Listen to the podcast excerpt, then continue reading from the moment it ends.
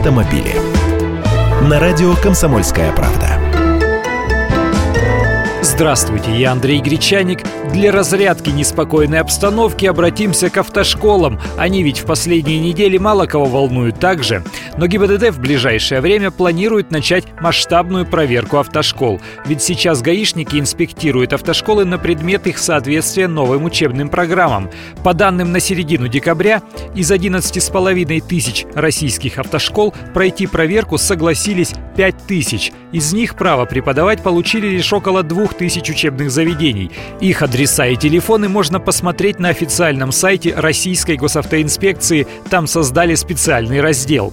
И тут всплывает проблемка. Некоторые автошколы умудрились в этот переходный период набрать учеников, собрать с них деньги, чему-то их обучить, но гаишники этих выпускников к экзаменам не допустят. И все потому, что школы эти не соответствуют новым программам обучения, а закон требует этого соответствия. Второй момент – проверки коснутся и тех водителей, которые уже получили права.